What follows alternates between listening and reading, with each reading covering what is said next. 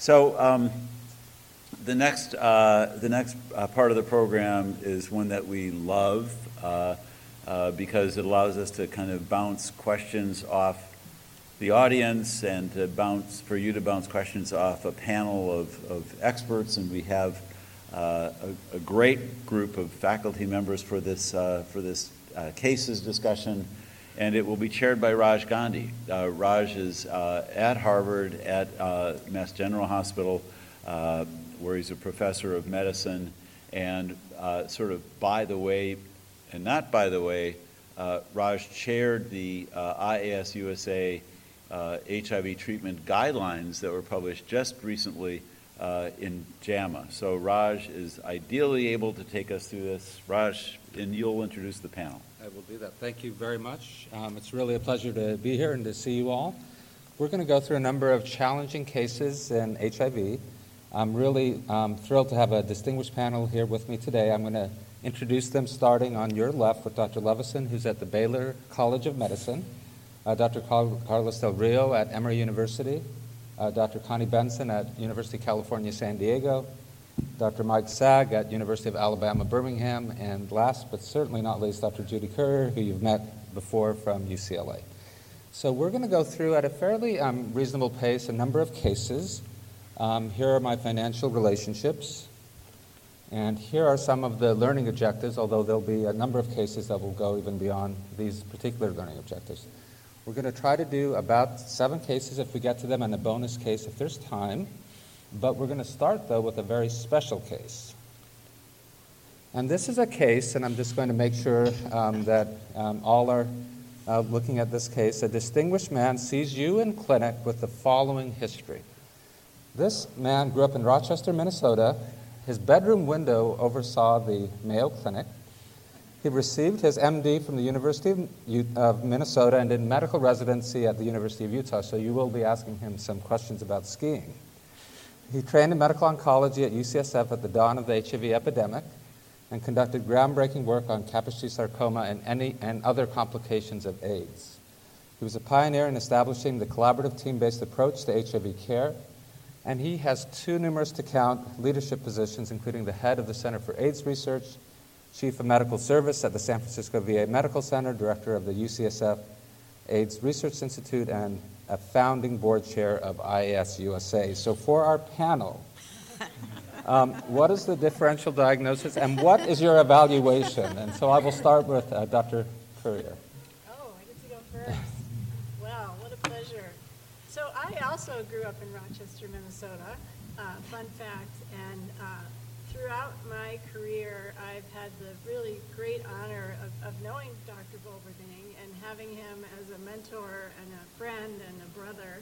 Um, it, I, as I started to get involved in H I V, um, my mother would say, do you know that Doctor Volberding? I was reading about him in the paper, and you know, his farm is right up there, their barn is over there. Anyway, I finally got to meet Doctor the famous Doctor Volberding, and he's been really a tremendous role model and inspiration for me throughout my career. And we're so lucky to have his wisdom in the I A S U S A, and it's it's also um, really looking forward to see what he's going to do next uh, in the next chapter. So uh, just congratulations, Paul, on all of your success, and thank you for all you've done for this organization and for all of us. Doctor Saag. So I've uh, I have one quick thing to say, uh, and then one quick story. The quick thing to say is that uh, U C S F, under Paul's leadership, developed the first H I V-dedicated outpatient clinic in the world. When I was a fellow, I went and spent a day there, and our nineteen seventeen clinic in Birmingham is based on a model of their clinic, but basically I went around and asked one question: if you were starting over, how would you design your clinic? And just took their best practices and tried to implement it. Uh, the story I'll tell, I think, says everything about Paul, that when I was a fellow before that trip, um, the International AIDS meeting was in Stockholm, and we're flying through Frankfurt, Germany, and I get off the plane, and Paul and Merle Sandy had just published a, a Saunders uh, update on H I V, and I had it in my briefcase, and then I look across the way, and I see this guy. I said, I think that's Paul Volberding. So I walked over, and he signed the book, but more importantly, when we got off the plane in Stockholm, um, I was by myself. I didn't have anything. He waited for me and took me in the car that came to pick him up and took me into downtown uh, uh, Stockholm. So I thought that was, that just speaks volumes of the type of person that Paul is in everything that he does. So I, I don't know exactly how to describe the differential diagnosis, but I think we're getting there. Um, one of a kind. One of a kind. Um, there's only one thing in the differential diagnosis, right? Uh, but I first met Paul at an interesting meeting that was, um, a lot of us have in common. It was in San Francisco, and it was the first, I got invited to go by, just after I finished my fellowship, by Harold Kessler, who was an early member of the board of directors for I A S U S A, because Harold couldn't go. And I was supposed to do his talk, and Paul was doing, it was a symposium very similar to this, but being run by um, Howard Reese and the World Health Communications Group, which I think was one of the ones that Paul decided we needed to do something more independent of that, which led to the establishment of I A S U S A. So it was a long time ago in the early days of H I V. Um, Paul was also the chair of A C T G zero one nine, and I worked closely with uh, him and several of the other protocol chairs and, and investigators on that study early, in the early days of the AIDS Clinical Trials Group Network. And the, Paul's commitment to the disease, his commitment to science, his commitment to fairness and sanity in doing clinical trials has not changed in all that period of time. So I think uh, his contributions are too numerous to count, and that's my evaluation. But all I can say is that I valued Paul as a colleague, a friend, a collaborator for many, many years now. And while I think it's important for people to move on to new stages in their life and new new uh, horizons and challenges and things to do with their careers, um, we will miss him terribly being part of courses like this and being part of the leadership of the I A S U S A. So just thank you, Paul, for all of your contributions and, and all of your friendship and, and uh, leadership over the years. So one, one thing that, that I think Paul taught us early in, in the early years of the H I V epidemic, when many in the infectious uh, community really had little interest in this disease, Paul, a trained oncologist, because of the connection with capsids, but he could have said, I'm just going to deal with the cancer part. But he really understood what what was behind and what needed to be done for this actual, for this disease, which was an infectious disease. And he, he became one of the leaders in H I V without being a trained infectious disease. And that, I think, opened the door for many other specialties to do that. And there are many people like Melanie Thompson, who's an internist, and other people who became family me- practice medicine, and other people who became experts in H I V. And I'll tell you, even Even today, I think, you know, there are many of my I D colleagues that I will not let them close to an H I V patient, and because they simply have no interest or no training or no understanding of this. Uh, Paul was always in, in the forefront and always thinking ahead, and I think he reminds me of that, you know, famous Wayne Gretzky uh, anecdote. You know, it's not where the puck is; he goes where the puck is going to be. He goes where the future is going to be. And in fact, uh, the uh, so when I think about, you know, a man from from Minnesota and uh, A, uh, and his life and what he's done. You know, you were saying skiing, but I, I'm thinking more hockey player here. Uh, and I think that would be in my, well, I think that's what I would think, be thinking, that he's a, he's a tremendous hockey player. Uh, my personal knowledge of Paul is it has goes back many, many years. Both Paul and his wife, uh, Molly, have been fantastic friends, uh, uh, mentors, colleagues. And many years ago, when I was thinking about writing nineteen ninety-eight, the, a grant for a Center for AIDS Research at Emory and had no idea what to do. I said, I'm going to call, I'm going to call the best C F R I know, and the best C F R I know was San Francisco, and Paul was incredibly grateful with his time, let me use his application to read over it and to see what they were doing, and really, I mean, it was it was thanks to that, you know, sort of one-on-one mentoring that that I was able to put an application together that was successful. So, uh, I, I I have a lot of respect for Paul as a As a scientist, as a, an, an but I have even more respect for him as, as a human being and as a, as a friend. So uh, good luck in your next phase of your career, Paul, but I think it's going to be hockey. And I'm a relatively new participant in I A S U S A, but Doctor Volberding's name has been just intertwined in so many things that I've read along the way, heard along the way. And um, last night as I walked into dinner, um, a man I hadn't met before came up to me and said, "Hi, I'm Paul." And I think that seems to say a lot about who he is, and just watching him in action in the, in the last um, eighteen hours, um, yeah, seems like a really great guy. Um, I know that, um, I don't know if Donna or Hyman wants to say something, Doctor Scott or Donna, and then we'll uh, go on to our, our other cases after this inaugural one. Uh, Doctor Scott? Very good. And I've known Paul since I was a resident, where's Paul? Since I was a resident uh, at the V A. Uh, and I think selfless really comes to mind as a resident. I remember uh, he was my attending, and uh, we had an issue with P T that we raised in one of the meetings, and then I came back and talked to him later, and he'd actually like gone down to the T P, uh, P T wing and tried to talk to the physical therapist without success. Um, it had some very choice words, which are the same words I would have used. Um, and so, you know, he's been a selfless mentor. He's one of the reasons I stayed in San Francisco. Um, he's been tremendously giving in his time and his energy, his um, his guidance, um, and tremendous and open opportunities for early stage investigators, young uh, early career uh, clinicians. And so I couldn't speak more highly of Paul as a person, as a mentor, uh, and as a scientist.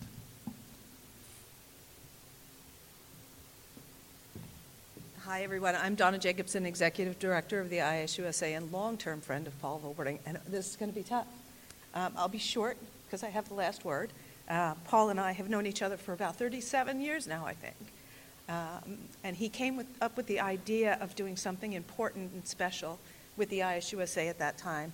And for these thirty-seven years, he's been my friend, my mentor, and my guide star in this organization. And I'm not going to miss you because you're not going anywhere far away. Um, but in, in um, preparing for this sort of celebration of Paul, we asked two or three hundred of his closest friends to tell us, what what do you think of when you think of Paul Volberding in our in our word cloud? And so actually, unfortunately, he was copied on the email asking for the word cloud. So the first words, he was the first one to respond, and he said tall, dark, and handsome. Um, but as the words starting, started to come in from these hundreds of people, the first few really stood out um, as the most Um, often referred to words about Paul, and I think this really captures it. Kind, innovative, look at I S U S A thirty-one years later, leader, smart, and thoughtful. Those were the first that were coming in, and then as the hundreds of words continued to pour in, Paul, this is what your colleagues think of you as a human being. Um, the, the larger the word, the more times it came up uh, among all these words. And you see that leader, visionary, kind, thoughtful, committed are the words that really to other people represent you. And I think this is so true. There are a lot of words that came out, you know, in the smaller type because they came one or two times. Well tanned, you know, something that came up. But um, I can't thank you enough for everything that you've done in this whole field, but also, and mostly for, from my perspective, what you've done to guide this organization for these many years and all the wonderful work we, we do and, and all the tremendous volunteer hours that you've put into it, along with the rest of our board, into making this organization work. So I love you, and I thank you.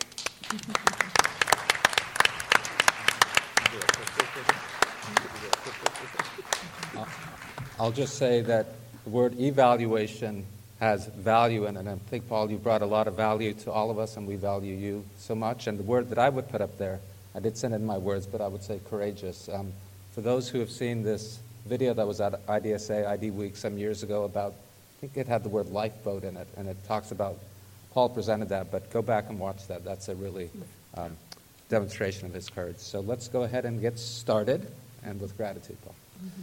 Um, so we're going to um, highlight a number of cases, and the first case that I want to highlight is a case related to H I V and pregnancy. So this is a thirty-five-year-old woman with H I V. She's receiving Bictegavir, F T C, T A F. She's virologically suppressed. Her C D four count is five hundred.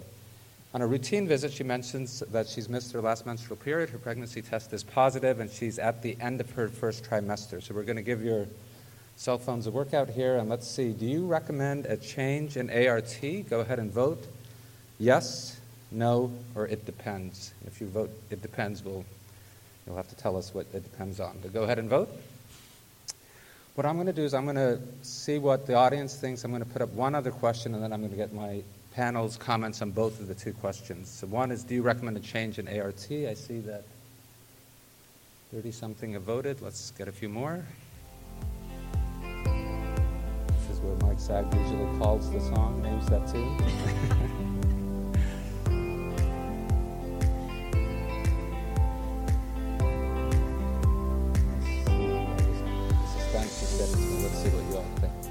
So it looks like about two-thirds would like to stay the course. Um, a quarter would like to change. Okay, I'm going to put one more question, and then we're going to see what our panel thinks. So now this uh, person is at the end of her pregnancy. She's remained virologically suppressed on the same regimen. She did stay on that regimen. And she's now at the end of her third trimester. And now the question is, she expresses a strong desire to breastfeed her infant. What do you counsel her? So let's go ahead and vote. You can start voting now if you'd like. A, the risk of H I V transmission if she's virologically suppressed is, less th- is about five percent. B, the risk of H I V transmission if she's virologically suppressed is very low, less than one percent, but not zero. C, she should formula feed instead. Let's see what your thoughts are.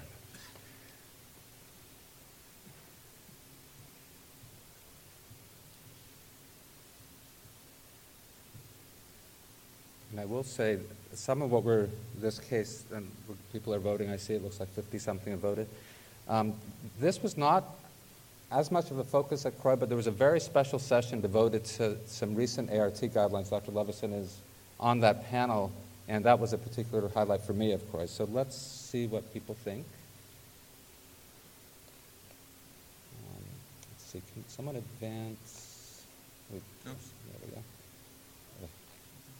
Okay, so um, most of you, um, uh, that's nice, it shuffled it. So it's uh, uh, seventy-seven percent think that the risk is very low. A uh, few percent uh, say um, five, that the risk is five percent, and, and about twenty percent say formula feed. So I actually, this one I want to go in reverse order. Why don't we ask Doctor Levison, who's one of the authors of the guidelines, if she will comment on the, on the infant feeding question, um, and then we'll see our panel's thoughts on A R Vs. So Doctor Levison. I'm actually going to answer that during my talk. Okay. Um, which is immediately following this. Yes. But if you want me to go to give an answer, um, I will. I'd like you to give the top line and then go into detail during your talk. Okay. Um, yes, I agree with the majority, and um, I'll give you some of the details during the talk. And w- the big change in the guidelines is a shared decision-making uh, perspective, which is rather than a you should formula feed. Okay, so it sounds like we're going to hear more. Um, what about A R T? If I could ask one of the other panel members, this woman is, this person's on um, Bictegavir, F T C, T A F. What would you do with that, um, Doctor Currier? Um, thanks. Well, um, first of all, I think one key thing that this case brings up is preconception counseling, which is really important if you have a woman in your practice who are considering to discuss, you know, are you considering having children, and to talk about these things ahead of time, um, so that you're not finding yourself with the person who's pregnant then having to decide whether to change. I, I would probably leave the um, leave her on this treatment because it's working. It's one of the treatments that we don't have as much information about, and so that's always a question about whether to switch to something that we know more about, like dolutegravir, um, which, uh, and I don't know her, her history, um, but which is considered safe in pregnancy, um, or to continue on what she's on. And I think preconception counseling would also allow you to start discussions about her infant feeding um, issues earlier, so that you're not at the third trimester dealing with it. So a plug for preconception counseling, and I'd continue the treatment she's on. Terrific. Um, Raj, the only thing I, I would add is that you know, if she wasn't, when you uh, when Judy talked about preconception counseling, I was thinking about a woman who's not H I V, uh, uh, who's H I V negative, but who is at risk of H I V. And there was recently a study published looking at uh, can you give them PrEP, and is there an impact of adverse outcomes of pregnancy, or or in the baby of doing that? And the answer is basically no. So again, we need to think in that preconception counseling of women at risk of H I V that we don't want them to get H I V during pregnancy, which is a high period of high risk of acquiring H I V infection. Terrific. I think we might hear more about that from Doctor Scott, who's going to be talking about PrEP, but definitely stay tuned, and that's an important message for sure. So I wanted to bring this case for a couple of reasons. One is to um, get the pulse of where people are at with this, but also to highlight some of the recent changes in the guidelines. So the um, D H H S guidelines in the late January put out some, some new recommendations, and I wanted to make a few points here. Um, they now put integrase, uh, dolutegravir as the preferred integrase inhibitor, and that's based on reassuring data from Sapamo and other studies uh, on the lack of an effect on neural tube, tube defects, or uh, a protease inhibitor, ritonavir-boosted darunavir, and I stress the word ritonavir-boosted darunavir, with two nucleosides, so still three-drug therapy for women during, uh, for people during pregnancy, and the nucleosides are listed there. And um, Raj, what they say... I just want to make a point related to that. It's the what to start in pregnancy. This is for naive Correct. Patients. Yes, yes. And I really want to emphasize that yep. because the category of what you come in on, if you come in on something, we generally say, please stay on, because changing often disrupts vir- viral suppression. And that's a very good point. This is when people are initiating therapy. I'm going to mention some of the major changes in just a moment. Doctor Currier already mentioned insufficient data currently for bictegravir and doravirine. The ones that they're clearest on not recommending, or they're recommending against, are all of the cobicistat um, boosted regimens based, based on P K concerns. Right now, initiating long-acting cabotegravir rilpivirine is not recommended, and the initiating two-drug therapies, the ones listed here, is also not recommended. The I A S U S A um, put out their guidelines, um, which are largely concordant, but the I A S U S A in December twenty twenty-two highlighted dolutegravir plus T A F F T C as a preferred regimen in, in people uh, initiating therapy, and that's largely based on a very important, I would say, transformative study called IMPAACT twenty ten. The main results of IMPAACT twenty ten, this was a study done in women mostly in Africa, who were um, in their second and third trimester, and these individuals were randomized to either get dolutegravir F T C T A F, dolutegravir F T C T D F, or what we used to use in the past, Efavirenz F T C T D F. And essentially, um, adverse pregnancy outcomes were lowest in the uh, individuals who received dolutegravir plus F T C T A F. And if you look at infant outcomes, what you're seeing in the graphic is rates of infant stunting. The dolutegravir regimens did better than the Efavirenz regimen. So this has led to a couple of major changes in the D H H S guidelines. They've now put raltegravir and boosted atazanavir as alternatives to the preferred. And as um, Doctor Levison was just saying, and if a person is on a regimen with insufficient data, you have two options, really. One is to continue the regimen, um, but do vi- frequent viral load monitoring, or have a discussion around some of the recommended, recommended regimens. I, what I won't go through is the infant feeding changes. You're going to hear more about that, but this is really an important, I would say, advance in terms of counseling. The formula eliminates H I V transmission. Viral suppression on A R T decreases suppression to less than one percent, but not zero, as I think most of you said. And that individuals who choose to breast to um, to um, breastfeed or formula feed, either one should be supported in their decision if they're virologically suppressed. The last point, which I'm sure Doctor Levison will stress, is there have been instances where child protective services have been engaged, and this is uh, completely inappropriate, and I'm sure she's going to talk about that.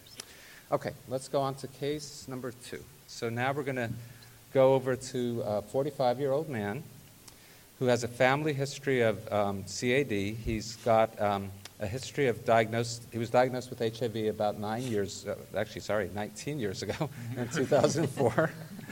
Um, between two thousand four and two thousand nine, he was essentially an elite controller. His viral load was over one thousand. His I'm sorry, his viral load was less than fifty. His C D four count was over one thousand. Now, starting in two thousand nine, he developed some intermittent um, bouts of viremia, viral loads that fluctuated between fifty to two hundred. And in twenty nineteen, when I was seeing him, his viral load was one fifty. His C D four count was five ten, and his C D four to C D eight ratio was zero point eight. So let's see what you all think in terms of, would you recommend to this person, you're seeing him now with the numbers there, Would you recommend that he start A R T? Um, yes. Uh, recommend that he not start A R T? No. And let's go ahead and start the polling, if you would. Um, C, only if the C D four count declines to below two hundred, it's five ten when you see him, or his viral load is above two hundred, or you're not sure. So let's see what you all think.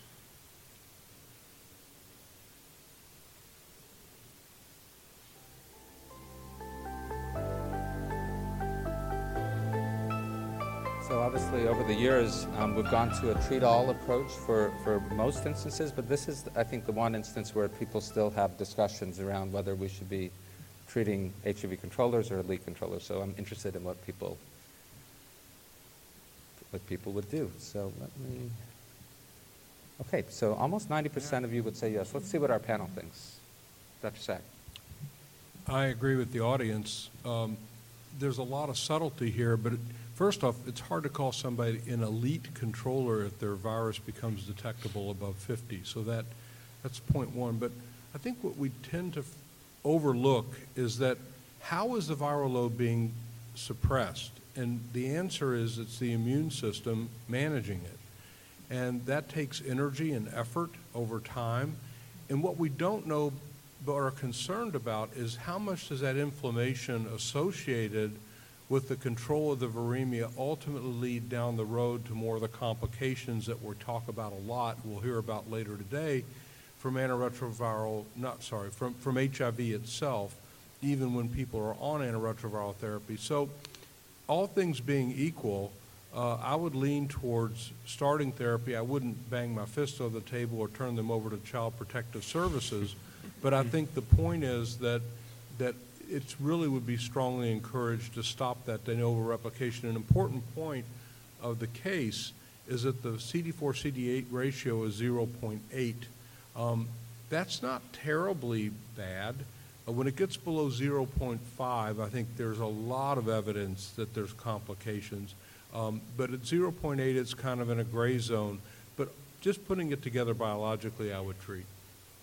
Any dissenting opinions? No, I don't think it's a dissenting opinion. I mean, I agree with Mike, but, but I think w the point I'll make is that there's no uh, uh, randomized trial in, in telling us what to do, and, uh, and, and the reason is, you know, A C T G tried to do a randomized trial, and at least my experience in people who uh, we thought could be enrolled in the study uh, down in Atlanta, who we got referred, when they went back to talk to their physicians, their physicians said, oh, no, no, don't, you don't need to be treated. So, you know, we, we sort of prevented ourselves from doing what we needed to do, which was really have better evidence of this. Having said that, when I meet with, with people like this, um, like this, in, this individual, first of all, I agree that I, I'm not sure I would call this person a total elite controller. He's, he's a slow controller, a slow progressor or whatever, but I tend to tell them that what I would do if I was in that situation, what I would do in that situation based on the available drugs that we have today, which are well tolerated, I would take therapy. Um, I will say the START study looked at, um, the START study was a study that showed that we should be treating regardless of C D four count. They did an analysis of people whose C D four count was less than three thousand, um, not elite controllers, but controllers, let's say. And they couldn't demonstrate a, a clinical benefit because the event rate was low, but I would also treat based on theoretic reasons, and I'm going to show you some of the, the what I would call benefits of, uh, theoretic benefits of treatment. So, so I would agree with you all. And I want to start by emphasizing that people like this, their immune system is working overtime essentially um, to control the virus, as Doctor Saag said. I'm just going to make two points here. People who are controllers have higher T cell activation than people who are on A R T. So I think that's one very important point. And as you're going to hear from Doctor Grinspoon, there is a clear link between inflammation and coronary plaque, coronary artery disease. And there are there is evidence that elite controllers have more coronary plaque than people with H I V who are on A R T or people who are without H I V. Um, the study that the A C T G did do on, on treating controllers, not elite controllers only, but controllers, people whose viral load was less than one thousand, is shown here. thirty-five such individuals, of whom about a third were consistently less than um, fifty, elite controllers. I will parenthetically say that Steve Deeks from San Francisco Uh, says it's an East Coast thing to call these people elite because he's so anti-elitist that he calls them, you know, it's an East Coast thing. But um, uh, H I V controllers were treated with rilpivirine, F T C, T D F Viral loads, if you look with research assays at elite controllers, many of them have low-level viremia below fifty copies, and the viral loads went down. The residual viremia went down when you started A R T, not, not surprisingly. But I think more importantly, the C D eight T-cell activation went down, and there was decreased markers of immune activation. So I would agree with what the, the panel says. The, the uh, D H H S guidelines largely say don't, if you have a newly diagnosed person, don't wait to see if they become an elite controller. That's a strong recommendation. Start them during their acute H I V. Start them, of course, if they have progression of their C D four counts. Some individuals will lose um, control over time, or they'll have the dwindles on their C D four cells, and they comment on the theoretic rationale. My own approach is to essentially um, look at their uh, C D four count, look at their C D eight count. If they have a decreased ratio, I would say they're probably more active as an elite controller. If they have an elevated C R P, if they have intermittently elevated viral loads like this patient did, uh, then I would, I would certainly treat those people, citing a theoretic rationale. One thing that is not controversial at all, though, is to monitor them if they don't go on therapy. Um, Joe Aaron tells the story of a person who was an elite controller for many years, stopped uh, engaging with um, clinical care, and eventually developed pneumocystis and actually died um, because of the loss of elite control. So people can progress, and monitoring is, is really key. I'm just looking around to see if there's any uh, comments from the audience. Or Doctor Benson? So I agree with the, what everyone else has said, um, but I would take that a little further. There, I, I work in San Diego, where the H I V Neurobehavioral Research Program is housed, and they have data on elite controllers doing serial um, neurologic testing over time in people who are treated and untreated, and Um, you can show very clear association with these inflammatory markers and neurologic um, abnormalities in neurologic function that are subtle but continue to accrue over time in elite controllers. And sometimes I worry more about the neurologic complications even than the cardiovascular ones. Obviously, we have some things we can do to prevent cardiovascular disease, but once you start down that pathway of neurologic deterioration, it's very hard to intervene and turn the turn the car around. So I'm I worry a little bit more about that. That's a good point. Great, thank you. Okay, so we're going to shift gears again, and now we're going to talk about drug-resistant H I V. So this is a, um, and I will say as we start this case, I think in the last five years there's really been a a revolution in our, our understanding of drug resistance, and we'll try to illustrate that. So this is a fifty-year-old man with H I V. He's been treated with a variety of regimens in the nineteen nineties. When you see him, he has uh, resistance to the nucleosides. He has two uh, nucleoside R T inhibitor mutations, M forty-one L and M one eighty-four V, the latter being quite common. And he has resistance to the N N R T I, the famous K one oh three N. He's been suppressed for years on a combination of T A F, F T C, Bictegavir, Cobi, that's one pill, and darunavir. But um, you would like to change that med medication because of drug interactions. And so what regimen would you choose in this person who has some nucleoside resistance and N N R T I resistance, with the N N R T I resistance being to efavirenz? So would you feel comfortable putting him on T A F, F T C, Bictegavir? Would you recommend that he go on T D F, F T C, boosted darunavir? Would you avoid the nucleosides altogether and do the regimen that we heard about just a little bit ago, um, boosted darunavir plus dolutegravir? Or do you think that he needs a multi-class regimen with T A F, F T C, rilpivirine, and then an R T I and dolutegravir? Let's see what you all think.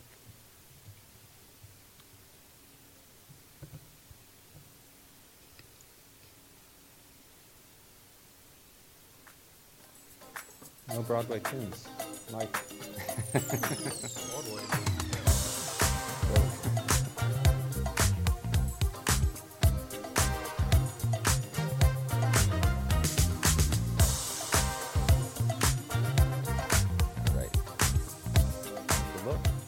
Okay, so good. It looks like a, a, a bit of a mix, which is good. About uh, two-thirds like the T A F, F T C, Bictegavir. Some of you, though, would go for the nucleoside, avoiding the nucleoside sparing regimen, and let's see what our panel thinks. Doctor Currier. Yeah, this is a this is a really great case. I, I think if you look back when this uh, person was put on the, it's a boosted integrase inhibitor and darunavir or something. Uh, yeah, back at that time, you know, that was pretty common to do when people had N R T I and N N R T I resistance. We were very worried about the uh, vulnerability of integrase inhibitors and felt like it wasn't going to be enough, and for many people it was going to be like their next big chance, and we didn't want to screw it up, so we kind of did the belt and suspenders approach. And and I think that, you know, a series of studies over the last few years have really demonstrated that you can have M one eighty-four V and still not take out your bictegravir T A F or dolutegravir T A F F T C combination. So I think the audience is in sync with that. Uh, without thinking, but it, it, it definitely was a moment in time where I think those of us who've been doing this for longer had a harder time of saying that's going to be okay, um, but I think we have evidence now that it's going to be okay. Yes, I, I, my own practice has evolved in those last five years. Any other comments? Because I'll, I'll walk through some of the things that got me to where you all are, which is um, with that point, Doctor Benson. I mean, this might be somebody to consider lenacapavir now. And uh, after what I just talked about, I think the data have been pretty impressive. And I think it, your choices B, C, and D don't really absolve you of drug interaction issues, whereas A does. And if you can get away with doing that with monitoring, that would be the simplest regimen to use. And I'd be happy doing that. But he might be somebody I'd consider switching to lenacapavir. Lenacapavir with some other drugs, yeah. Um, let's walk through a kind of almost stepwise how we got to where um, we are. So um, what are the options for people who have drug resistance? And I'll start with just M one eighty-four V. These are the data that now support that you can keep someone suppressed with M one eighty-four V if you switch to bictegravir F T C T A F, but it's not unique to uh, bictegravir F T C T A F. I think we would get the exact same results with dolutegravir uh, F T C T A F. So this was pooled trial data from the manufacturer of bictegravir F T C T A F and looked at people who were virologically suppressed, and they were then switched to bictegravir F T C T A F. So they were virologically suppressed on some other regimen. There was eighteen hundred or so people. About ten percent of them, about one hundred eighty of them, had M one eighty-four V. They could either find it on a, on a proviral genotype or they had a historic M one eighty-four V. And what you're seeing in all those bars, which are all essentially the same, is about ninety-five, ninety-eight, ninety-nine percent suppression, um, whether people did or did not have M one eighty-four V. So essentially, that's good data. These are good data. And again, I would apply this also to dolutegravir F T C T A F or, or T D F F T C. Um, the next, so let's go one more up. Now we're going to look at people who are suppressed on protease inhibitors. This is a study done in Africa. All these people were suppressed. People in sub-Saharan Africa get on a protease inhibitor if they've uh, failed and if they've had virologic failure on an N N R T I.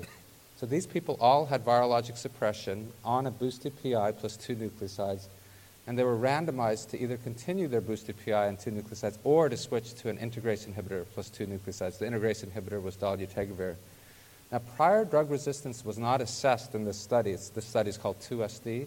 But one would imagine that there would be a substantial resistance because by the time you have N N R T I virologic failure in sub-Saharan Africa, there's often a fair amount of nucleoside resistance. And what you're seeing in those two bars are high rates of virologic suppression, whether you continue the boosted P I or whether you switch to uh, dolutegravir plus um, two nucleosides. And there, there was no resistance that emerged, and that's really important.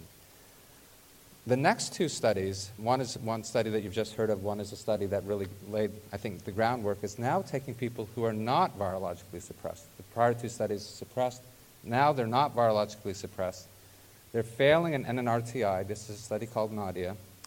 And they're randomized to get boosted darunavir plus tenofovir, um, three T C, or to get dolutegravir plus tenofovir F T, uh, three T C. There's also an arm that gets A Z T, and I'm going to put that aside because the A Z T arm did worse than the group that got tenofovir. Here they had resistance data, and there is a lot of resistance in NADIA. fifty percent of people had K sixty-five R, the mutation that knocks out tenofovir. And almost eighty-five, more than eighty-five percent had M one eighty-four V. What you're seeing in those bars is that there's high rates of virologic suppression with either dolutegravir plus two nucleosides, or with boosted darunavir plus two nucleosides. So again, about ninety percent. And this is even the case when there was a lot of nucleoside resistance. So again, if you've got a high barrier to resistance drug with tenofovir um, three T C, you're having high rates of suppression. Now, I will um, put one caveat here.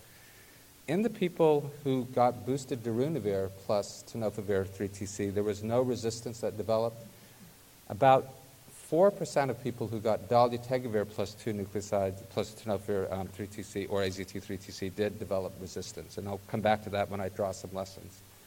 I'm not going to go through this next study because Doctor Currier went through this, but this largely supports, in my mind, the data that we saw from NADIA, similar patient population, that is N N R T I um, virologic failure. In this particular study, though, it extends that to say that boosted darunavir plus dolutegravir, a nucleoside-sparing regimen, had high rates of suppression, and, and Doctor Currier went over that as well. So here's what I take from all of these recent trials. If you have a patient who's treatment experienced, who's virologically suppressed, like my patient, you can switch from a boosted P I to dolutegravir or another high barrier to resistance integrase inhibitor, even when you don't have full results of resistance testing. And that was certainly true in the two S D study in Africa, and, and even where we work, we sometimes don't have all the resistance data. Second, in people who are virologically suppressed and whose virus is sensitive to an integrase inhibitor and a P I, it is reasonable to consider switching to tenofovir in either F T C or three T C, plus either dolutegravir, bictegavir, or boosted darunavir. These are high, these are drugs that it's hard for the virus to get resistant to. That is likely to maintain suppression even if you have pre-existing nucleoside resistance like my patient did. And then last, uh, this is the, the um, kind of the hardest. Now you've got someone with viral failure. They've got viremia. They've got nucleoside resistance. Your options, I think, include a boosted darunavir regimen plus two nucleosides, the NADIA regimen, um, dolutegravir plus boosted darunavir. Again, if you're trying to avoid drug interactions, then that, that would be not as good. Or dolutegravir plus two nucleosides, although there is a small risk of dolutegravir resistance. Many people will extend this also to include um, uh, bictegavir F T C T A F, but we have less data on that. So I'm going to pause just for a moment, see if anyone wants to comment. So the only thing on the, on the last bullet, I, I go back to what, what uh, Doctor Benson said about lenacapavir, right, being an yeah. option. The question I would ask you and ask others in the panel, go back to the first one about switching. How would you feel about to switching that person to uh, long-acting cabotegravir or rilpivirine? So that's a good question. So the question that we're, uh, is being asked is, this person with K one oh three N, um, would you feel comfortable switching to cabotegravir or rilpivirine? So the, the studies that um, got that regimen um, approved are studies done in, in um, people who did not have known um, N N R T I resistance. K one oh three N in and of itself should not impact rilpivirine, but I do worry a little bit myself that if I have a person who I, has N N R T I resistance, that if there's some background resistance in addition to K one oh three N, that cabotegravir or rilpivirine may not be enough. And so I would either, it depends on the person. If, if you really, if that makes and breaks their, their ability to take A R T, then I might do a proviral genotype. They've not been validated in this setting, but I'd be looking for resistance. But let me see what others think. I agree with you. Um, I think your point's well taken that there, there is not that much cross-resistance, but you've got other options, and I, I'd feel better doing that. Yeah, it's the, it's the company you keep with the K one oh three N, and I think sometimes in people like this, the records that we have about their prior history and when they were when they develop resistance and the data would make me nervous, so. Great, um, okay. So um, the next case is something that I think happens a lot, and so I um, wanted to bring it up as a point for discussion. So this is a person in his sixties who's got a C D four count that was very, very low in the, in, um, the past, C D four nadir of fifty, also treated with a variety of regimens in the nineties. No known drug resistance, unlike the other patient. He's now on dolutegravir, F T C, T A F, and his viral loads just kind of fluctuate. They're never consistently below twenty, but they're usually between fifty-five to two hundred fifty, um, and he reports one hundred percent adherence. So, um, and I, how many of you have a patient like this in your practice? So yeah, pretty much everyone in the room. Anyone who's, okay, so what do you recommend? And I'm interested to see what you will recommend. Um, do you change his regimen to um, a, a more, um, a boosted P I containing regimen, T A F, F T C, uh, darunavir, cobicistat? Do you change his regimen to cabotegravir, rilpivirine? Do you add a drug? Do you intensify? Do you add doravirine? Do you figure out a way to check drug levels? Do you leave him alone, or do you do something else? So let's see what you all think.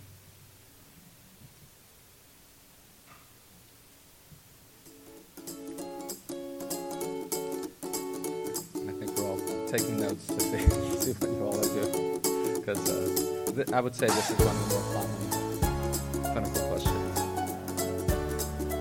I think Chat G P T has created the music selection. Oh, okay. I, I thought you would say ask, ask Chat G P T for what to do for this case. But all right, let's see. Um, no changes. Okay, about fifty-six percent say no change. That's the most popular, but then there's a, there's a variety of approaches, and I guess what this illustrates is this is there's not a simple answer to this. Some people would change, some people would add, and so let's see what our panel would do. Well, to quote uh, Gabby Johnson in Blazing Saddles, harumph, um, uh, that, that I wouldn't change the regimen. If you go back, this guy's got a C D four count at the beginning of fifty. That means his viral load was probably in the hundreds of thousands at pre-therapy, and he's been suppressed. What, what you can translate that into is that he, relatively speaking, has a large reservoir of latently infected cells that every now and then are going to spit out virus, and that virus can be detected. It doesn't usually go up to two hundred fifty. It's usually between fifty and one hundred. Um, but that's that's where they're just going to live, and there's been a lot of studies of intensifying with you name it. In this case, the thought was doravirine. It doesn't change a thing because all the antiretroviral therapy does that we have it available to us now is stop de novo replication, that is a virus going from one cell and then infecting a new cell. And that doesn't happen when your your therapy is effective. So this is not going to, that, that approach is not going to change the reservoir that's spitting out because the virus goes out, but it doesn't infect a neighboring cell because the antiretroviral therapy is protecting that neighboring cell.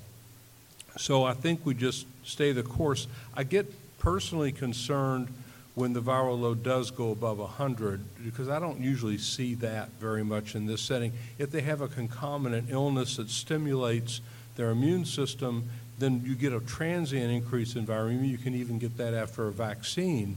But um, assuming it's between fifty and, let's say, one twenty, I don't think I would do much except move on. Uh, no, I, I agree. The only thing I was going to say is I, I, w- I wasn't actually going to s- select F because, yes, I would not change the regimen, but you're going to have to spend a lot of time talking to this individual, and that's going to be the something else that you're going to have to do. This this person frequently, this, this, this patients require you to assure them, to explain to them what is happening. And at least my experience with a few of them is that, you know, you frequently say, well, okay, fine, you know, you were two thirty yesterday. We'll, you know, last time we saw you, we'll go ahead and get a, a, a repeat today, a viral load, and get a genotype, you know, just to be, and then you do that, and it's, It, it, whenever I order a genotype, then the viral load becomes less than fifty. I don't know what happens. Something happens. the, the, um, I mean, the fact that it's never undetectable worries me a little bit, that this is persistently elevated. And I showed that data from the uh, military cohort about higher rates of potentially of uh, non-AIDS events. One thing I always check for, especially on dolutegravir, is the person taking any magnesium or calcium supplements or zinc, any yeah. ca- positive cations at the same time they take their meds because that can reduce the absorption. And I've had that, fix yeah. that, and they That's got undetectable. Yep. So I, I think you need to check about that. And then the other issue that comes up, what about their partners? Are they are they undetectable? Are they? And I think for most of the studies, undetectable was less than two hundred. So I think we're okay there. But I always make sure about drug interactions and. But sometimes, you know, despite the counseling, people just want to try something different and see if they can suppress. Great. So I have an approach similar to what, what has been outlined. What I do is essentially I assess adherence. I'll call the pharmacy, make sure that they're picking up their meds. I'll consider drug interactions. I think the point that was just made about multivalent cations is a really important one.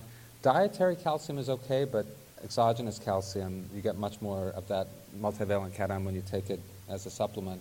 That's what uh, interferes with the integrase inhibitor um, uh, absorption. Sometimes intercurrent illness, but that should be transient. It shouldn't be this kind of sustained, persistent viremia. I would say malabsorption. We often invoke it, but I've never, it's rare, rarely the cause of this.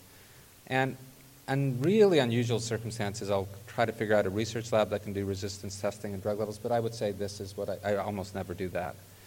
Um, if at the end of the day I cannot find any other cause, then I do think what um, has been said is, is the case, that this may be due to release of virions from the reservoir rather than ongoing replication. And, and this was suggested by a study that John Mellors and others published a few years ago looking at eight such individuals who had long-term A R T, had low-level viremia. They called it um, essentially non-suppressible viremia. They had viral loads that you can see there that were usually above two hundred, uh, below two hundred, as you said, and had a median nadir that was fairly low, around two hundred. Uh, there was no um, evidence of drug resistance. They actually checked drug levels, and they were in the therapeutic range. But what they did, and I thought this was the novel part, is they looked at the integration site, and I'm going to show you an illustration in a second, but when they looked at the integration sites, the R N A was identical. Um, that is, um, it, the integration sites were, were, there was not an evolution of integration sites, and when you see the picture on the next slide, it will be a little clearer. But that suggests that these viruses that are in the plasma are clonal. They're coming from an infected clone, and that they're just spitting out that virus, as Doctor Saag said, but not evolving resistance. And there was no resistance that evolved over time. So the implication is the changing or intensifying A R T wouldn't, wouldn't be effective. So this is, I think, the picture that shows it. If you have viral replication, then what happens is your virus um, integrates itself into different parts of the genome, and then you'll get evolution of those integration sites. That's if there's productive cycles of replication. But what they found was not that. They found the same integration site, and that indicates that there's essentially just a, a clone that's spitting out virus. Now, this is a small study, and there will be a variety of different instances. So as, as Doctor Del Rio said, you have to go through talking to the patient, making sure there's not something else. But I think in some instances, this is going to be, going to be the answer. Um, I'm going to try to do one more A R V case, and then I'd like to do one non-A R V case, and then if there's time, we'll do a bonus case, but there may not be. So one more A R V case. And then one, I would say, hot topic that's, that's in the news. So let's do one more A R V case. So this is a thirty-four-year-old um, man who has sex with men who is, is getting T D F F T C for PrEP. You're going to hear more about PrEP this afternoon. He intermittently misses doses, and he presents with fever and a sore throat. And unfortunately, his H I V R N A is a, is a million. It had been negative before. And his antigen antibody is positive, so he has acquired H I V. So you're going to send a, a genotype, but while you're waiting for that genotype, what regimen would you start? Would you start T A F F T C Bictegravir? Would you use a boosted P I, boosted darunavir plus T D F F T C? Would you, he's on T D F F T C, would you use boosted darunavir plus dolutegravir, or would you use a multi-drug regimen, T A F F T C, boosted darunavir, and dolutegravir? Let's, let's see what you all think. Uh, Doctor Currier, I understand there's a successor to ChatGPT. There's some, some new one that I can't even remember the, uh, so we'll see if they can have a better music selection.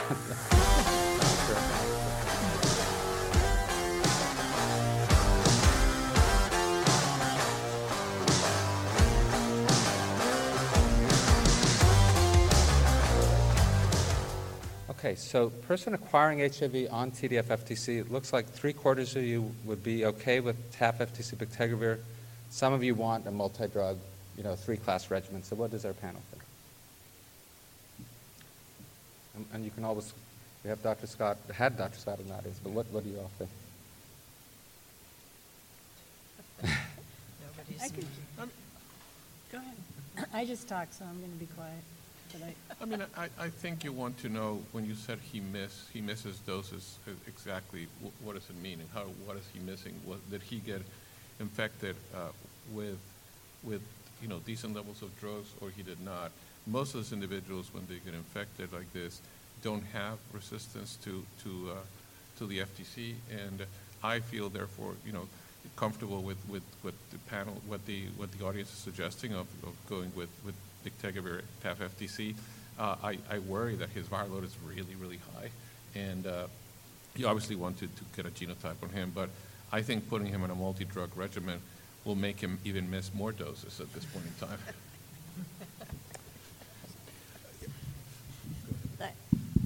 I think our hesitancy to answer is because of what everybody just said. We worry about this kind of patient, but we don't know the exact reason why he failed and got yeah. infected. Um, the data that are available would suggest that T A F, F T C, and bictegravir would do fine, at least initially. And you have some time, because you're going to get him initially suppressed on that regimen anyway, to see what your drug resistance tests show. And you can modify, you know, in, in a few days if you need to. It doesn't take that long to get him back anymore. But uh, I think that what everybody's a little hesitant about is that viral load of a million copies, and so, do we need to do something more aggressive in that, in the setting of such a high viral load? But so thinking back to the biology again, uh, this guy became infected probably at a time when either his T D F F T C levels were non-existent or they were low level. Uh, so the concern is, if they were low level, could that replication in the face of low level resistance induce Uh, low-level replication-induced resistance? Is possible.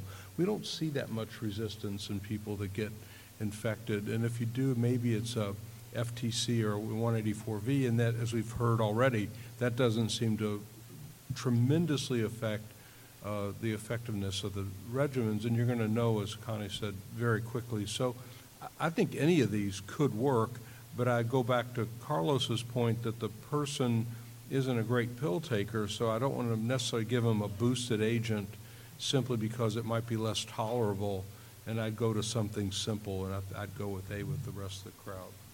Yeah, the only other thing, though, that I would say is, is to take a really careful history of, like, sometimes when people start having symptoms, they start taking their pills. Yeah, yeah, and like, yeah. has he been taking it every day now for the last two weeks um, or, or not? So that, that would be important, but I agree that it's rare to see resistance in seroconversion. Yeah, the, these are all good points, and um, I deliberately kind of stressed the, the uh, system in terms of giving a high viral load. It turned out that he had not been taking um, the drug, and, and but that, those are all the key questions. As has been said, drug resistance in people taking oral PrEP is, is fairly uncommon. Sometimes it'll occur if someone has unrecognized acute H I V. That's becoming a little less common, as we often will be checking R N As in people we're starting PrEP on if they have had recent exposures, or in people who have intermittent adherence. The most common resistance mutation, as was said, is M one eighty-four V, and it's somewhat uncommon to have K sixty-five R.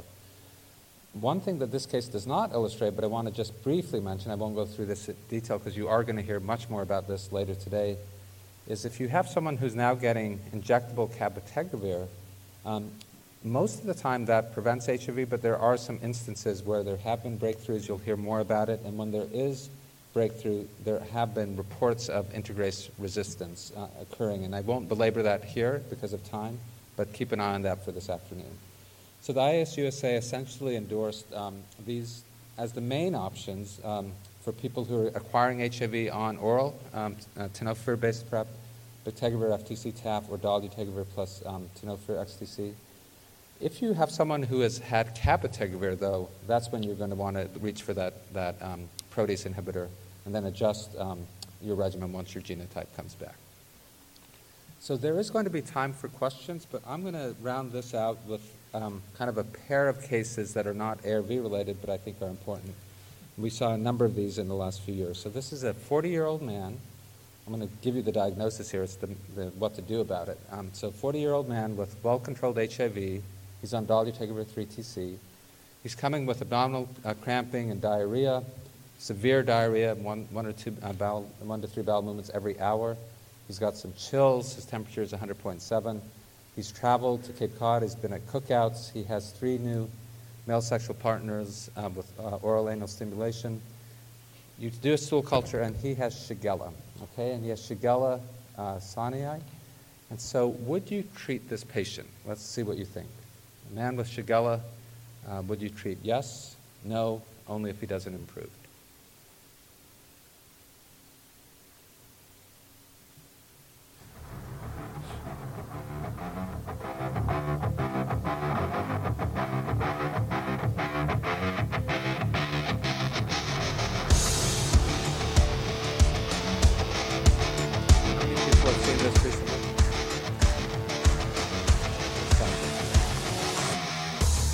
So sixty percent yes, forty, thirty-five percent no, or sorry, only if he does improve, uh, thirty-five percent and no, eight percent.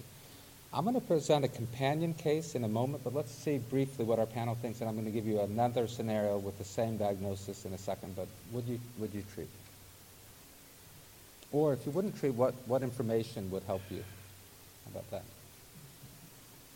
You know, he has he has a suppressed viral load. You didn't give us a, a C D four count. At least I don't recall seeing a C D four count. Yeah, let's assume it's high. Yeah, but, that's a good point. Know, I didn't put that. But this is somebody who theoretically is not immunosuppressed, and uh, and and therefore uh, uh, somebody that not you may not necessarily treat uh, because he's not immunosuppressed. And again, the treatment gets very complicated, and you're probably going to talk about this later because as we see a lot of quinolone use in this kind of situations, frequently those patients have Shigellas, which are have inducible quinolone genes, and, and therefore you need to really think what you're going to treat this person with, and you're talking many times about, you know, intravenous therapy and putting him in the hospital. If he's not sick enough for that, you may want to observe him and not treat him. So I, I would be, I want to get a little more information what he looks like, but if he just has abdominal pain and, and temperature, I may wait before actually treating him. Yeah, I mean, what, and, oh, go ahead. Go ahead. I mean, the, these cases, too, of multiple, multiple drug-resistant Shigella, we just, we just had one, and and that information doesn't come back in any kind of meaningful time because we're diagnosing these by P C R and then reflexing to culture. Um, so I, I w it, it really needs to be based on the clinical uh, appearance. Are they dehydrated and, you know, how they're doing. But empiric treatment is not so easy not anymore. Not so easy anymore, yeah. Right. You're going to put him in the hospital yeah. then because he's sick, then you're going to start him on, you know, on uh, carbapenem or something else. What type of mayonnaise was it? I think that might matter. Just curious. So these used to be simpler, okay? Life used to be simpler. But these, most of the time in the past, we would, we would treat Shigella, um, but things have gotten complicated. Um, so let me do one more case, and then I'll summarize where we are with Shigella, and we're not in a totally clear place. So this person did have resistance testing. We, we um, then and even now goes Um, you know, default to culture. So he has a Shigella that's ampicillin resistant. They don't give an interpretation for azithro, but it's greater than two fifty-six. It, it won't work. Cipro is resistant, and trimethoprim sulfa is resistant. What I didn't show you here is he turned out to have ceftriaxone susceptible, and we were able to get cefixime. But by the time this all came back, he, he, was, he was better. He had actually resolved the Shigella. So let me... Um, present one other case, and then I'll summarize where we are with Shigella. Again, not a very clear place. So this now is a person on PrEP with diarrhea, four days of watery diarrhea. He has no blood in his stools. He's got no fever. He's got no chills. He's, he's less sick. And um, he, too, has Shigella. And this time you do have resistance testing back. And, and maybe just in the interest of time, I will, well, let's see what you all think, but I'll stress here that he has a no interpretation for a Cipro. For those of you who have seen Shigella, has this come back uh, where they give kind of an intermediate level? It's hard, hard to see. Um, maybe we'll.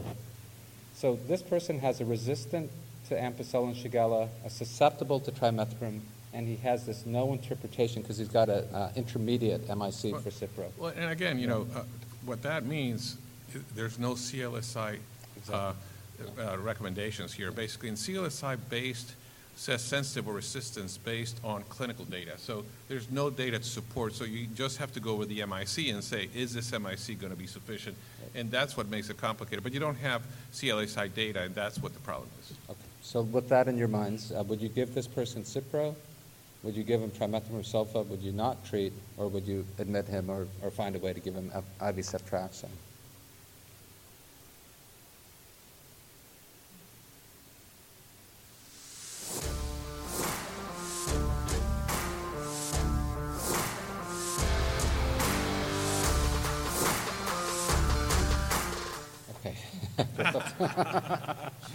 no, I, I, yeah. So, um, let, this is, I think, the point that I wanted to really drive home. So just a few weeks ago, the C D C put out this health advisory.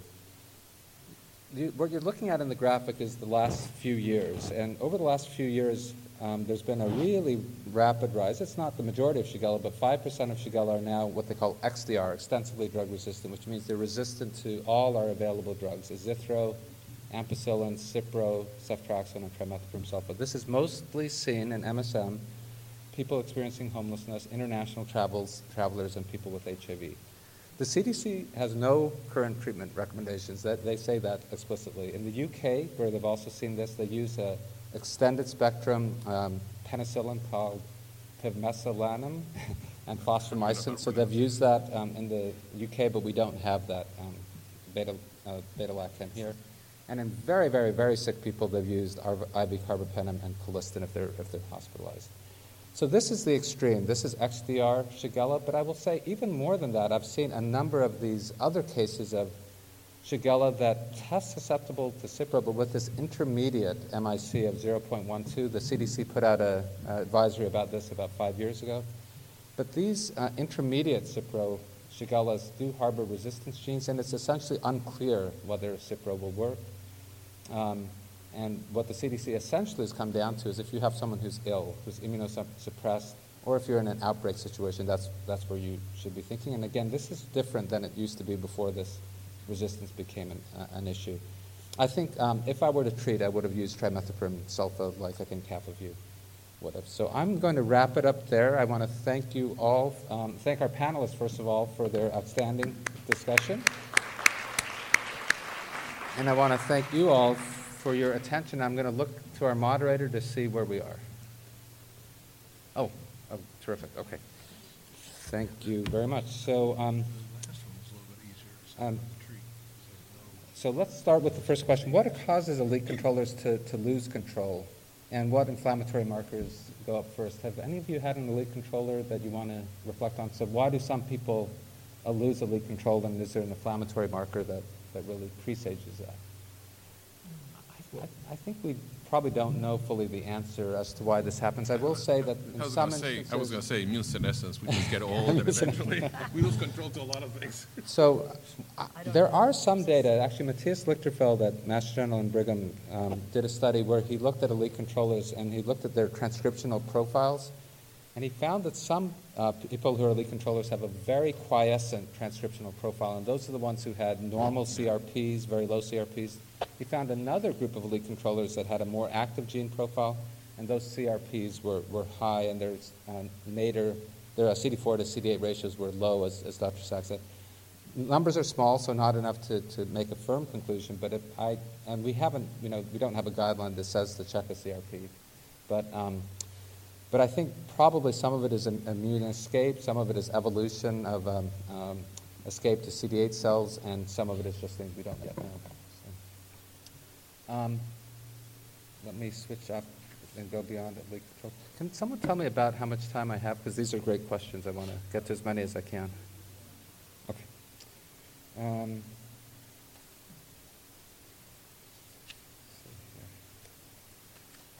what on elite control? Can I ask the panel what they do? Um, if you have a, someone who you're going to give cabotegravir or rilpivirine to, say they, they really are adherence challenged and they want an injectable, but they have a history of K one oh three N, and, and let's say you do a proviral genotype and they don't have um, any rilpivirine resistance. If you're going to give that person cabotegravir or rilpivirine, would you give it every one month, every two months? How, how would you approach that decision? Obviously, it's, it's approved for, for every two months, but it first came into common usage as every one month. Any thoughts on um, frequency of dosing of cabotegravir or rilpivirine? I mean, this is judgment. There's no, this is just using your brain, knowing what you know about the drug levels, and the concern that in the, towards the end of the second month, um, that the levels in certain people start to drop. And so you're dealing with a little bit of a weakness in the regimen, at least theoretically. So I would lean towards monthly, although that's real expensive. It's a lot more difficult to do. I'd really try to find something else. But in the case of harm reduction, if you've got somebody who can't take a pill, any kind of oral regimen, Um, and we don't have yet uh, a lenacapavir option without pills um, that we could use. Um, I think you just negotiate, but I'm really not comfortable with using it in that setting personally. You know, again, we have no data, right? And and in, in with the presence of an M one eighty-four, as you said before, you even feel uncomfortable uh, going there. But you know, if that's what's going to try to suppress your patient, try it. But if, if I did that, I would like to go to to monthly, even though you know, patient may not show up every four weeks. Yeah, in the um, Ward eighty-six experience that I shared, the poster from, they did it every four weeks, I think out of yeah. abundance of caution, although, you know, we have to remember that every eight-week dose is more drug, just yeah. lasts yeah. longer. Um, so I don't know if we're treating ourselves there, but I think sometimes just to have really good follow-up, and then once they're suppressed, you could switch to every eight weeks. Terrific. I think what I'm going to do is we'll wind down for now. I'm going to stay up here, and during the break, we'll uh, happy to take other questions. But thank you again for um, great um, contributions, and thank our panel, and we'll look forward to talking at lunch.